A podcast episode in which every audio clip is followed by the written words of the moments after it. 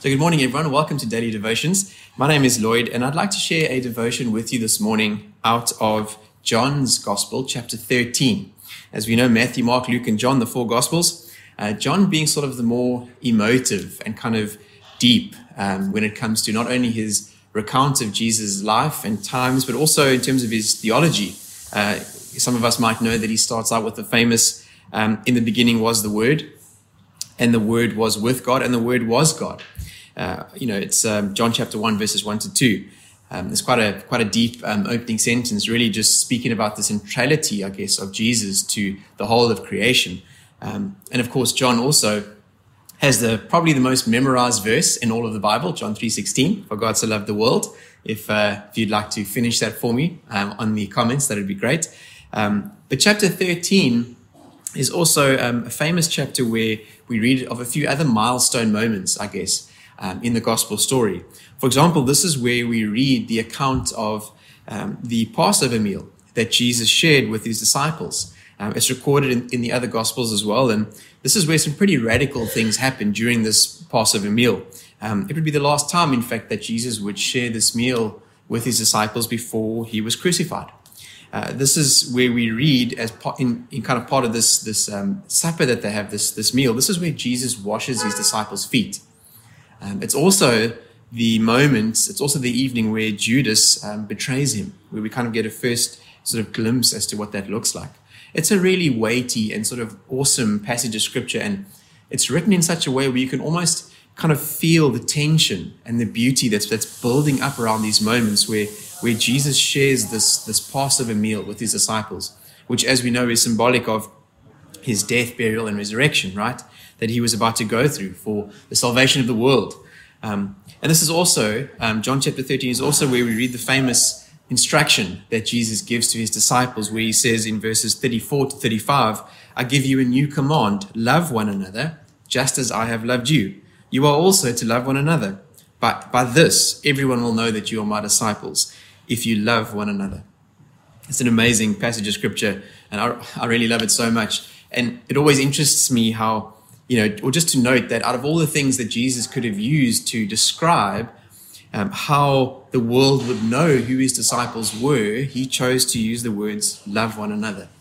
Not by this all, you know, all people know that you are my disciples if you can remember the whole of, you know, Romans 8 or if you can pray in New King James or even if you can give and how much you give. Know, all of those things are obviously noteworthy goals, but Jesus said, By this, all men will know that you are my disciples, if you have love for one another. This would be the distinguishing factor between his followers from the rest of the world. And I thought, I've always thought that that was quite, um, that was quite something. But in studying this chapter lately, I, I, discovered one or two other little, I guess, treasures, if you want to call them that, that I would like to share with you this morning, just as a, as a devotion, something to think about, something to meditate on as you head out into your day. So it's more of a, you know, something a kind of like a thought to ponder on as opposed to a mini message with three points this morning. But maybe it's also something that you can encourage someone else with um, that might need some of the love that Jesus was talking about to his disciples in those verses that we read just now. So let's have a look at, at, at two of these key key passages together, and I'll share one or two thoughts with them, uh, with you from them. The first one is is in verses three to five. Uh, this is uh, John chapter 13, verses 3 to 5. Jesus knew that the Father had given everything into his hands, that he had come from God, and that he was going back to God. So he got up from the table, laid aside his outer clothing, took a towel, and tied it around himself. Next, he poured water into a basin and began to wash his disciples' feet and to dry them with the towel tied around him. Man, this is such a vivid picture for me um, in terms of how our Lord Jesus modeled what true leadership looks like. You know, notice how that verse starts off by saying that Jesus knew that the Father had given everything into his hands. He was fully aware of the authority, the power that he had in and of himself from the Father. But notice then what the Lord chose to do with that authority and power. He served. he served his disciples. It's like this text is almost, you know, building up uh, to kind of set the scene for Jesus to perform a, you know, a, a massive miracle on sort of astronomical proportions. Yet it set him up to show how he served. he got it from the table to serve his disciples by washing their feet. If there was ever an example for us as leaders out there in terms of how interwoven serving and leadership are, there it is. there it is, isn't it? You know, Jesus also, according to this text, he knew that he was going back to God. He had a sense of his purpose, a sense of his identity, a sense of his destiny, and his ultimate return to his home. And so not only was he aware of the authority that he had, but he also knew his destiny. So I guess if you wanted to use a little equation in terms of biblical leadership to kind of describe it, you could say that authority plus destiny equals serving. authority plus destiny equals serving. When you know that your leadership is a gift from God and you know your identity and you use that gift to help others also find their destiny in God, that's what produces serving. That's what that's what results in this kind of servant leadership that we see modeled by Jesus in scripture. And it's very counterculture, isn't it? Because usually in sort of worldly terms of leadership, when you have authority plus power, that usually results in tyranny of some kind, right? It's very opposite to the leadership character that Jesus is modeling for us in this passage. You know, people need to know their God given destiny. And I guess as leaders and followers of Jesus, we have that call on us today. You know, in fact, Jesus says in verse 15, For I've given you an example that you also should do just as I have done for you. There, there it is. And so perhaps let's remind ourselves and other people that we meet who they really are, you know, whose they really are by how we serve and love them as Jesus set this example for us in scripture. Amen. And then secondly, the second little passage that I wanted to share with you is from verse 21 to 25. Um, this is uh, this is what it says in John 13, 21 to 25. When Jesus had said this, he was troubled in his spirit and testified, Truly I tell you, one of you will betray me, speaking about Judas. The disciples started looking at one another, uncertain uh, which one he was speaking about. One of his disciples, the one Jesus loved, that's John, as we know, he's the only disciple that referred to himself by that term, terminology, was reclining close beside Jesus. Simon Peter motioned him to find out who it was he was talking about. So John leaned back against Jesus and asked him, Lord, who is it? You know, I find John's gospel account so fascinating in that we know, you know, he's only one that referred to himself by, as the disciple whom Jesus loved, you know, by this term. But he seemed to share a very intimate relationship with Jesus, unlike any uh, of the other disciples. And note where John finds himself in the story. He's the one closest to Jesus. In fact, he's the one leaning back almost into his chest at this table when this rather intense moment goes down.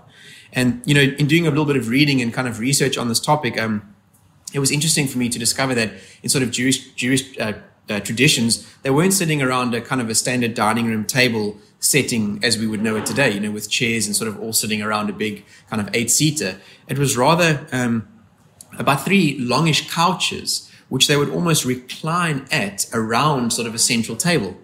So it was far more resting down on these couches, kind of leaning on their left arm, which would allow them to eat with their right hand. And this is kind of how these, how these meals were shared amongst friends. And so John, sitting at Jesus' right hand side, is the one closest to him. And so when he asks Jesus this question, he doesn't have to move around. He simply leans back into Jesus' arms. I thought, I thought, about, I thought about that picture for a moment, and I, it's such a beautiful image for me. And I just wondered, you know, how, how, how am I doing personally in my proximity to Jesus, in my closeness to Him, in terms of my relationship?